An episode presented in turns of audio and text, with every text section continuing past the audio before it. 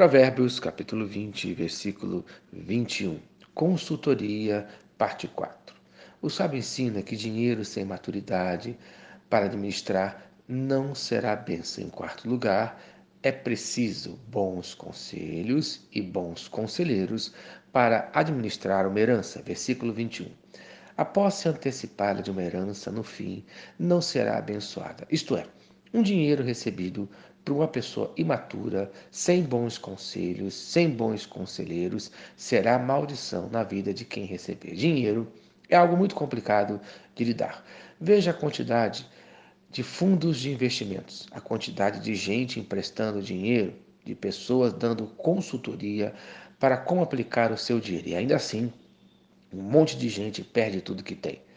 A maioria das pessoas não sabe lidar com seu dinheiro. A maneira que você lida com o seu dinheiro fará toda a diferença na sua vida. Cuidado com o dinheiro.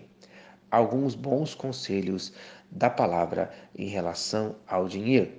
Em 1 Timóteo, capítulo 6, versos 9 e 10. Ora, os que querem ficar ricos caem em tentação e cilada, e muitas concupiscências insensatas e perniciosas, as quais afogam os homens na ruína e perdição, porque o amor do dinheiro é a raiz de todos os males. E alguns, nessa cobiça, se desviam da fé e a si mesmos se atormentam com muitas dores.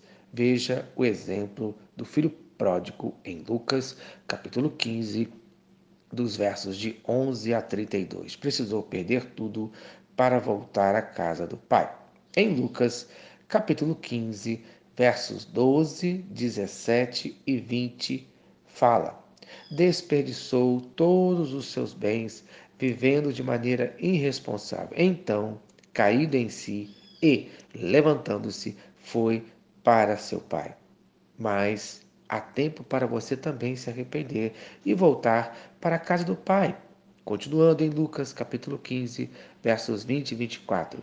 Vinha ele ainda longe quando seu pai o avistou e, compadecido dele, correndo o abraçou, porque este meu filho estava morto e reviveu, estava perdido e foi achado. E começaram a alegrar-se.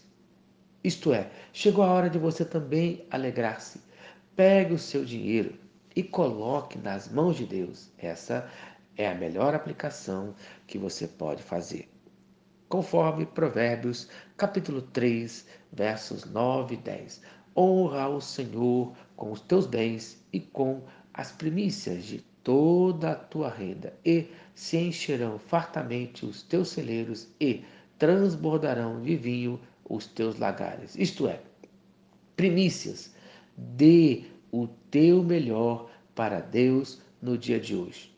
E quero recomendar para você, nesse dia, fazer a seguinte oração em relação ao seu dinheiro, conforme fala Provérbios, capítulo 30, versos 8 e 9.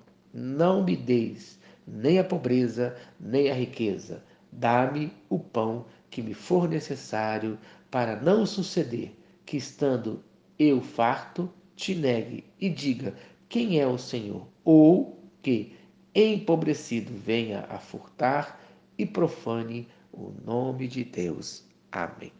Se esta mensagem abençoa a sua vida, compartilhe com quem você ama. Eu quero orar por você nesse momento. Senhor Deus, obrigado por mais um dia.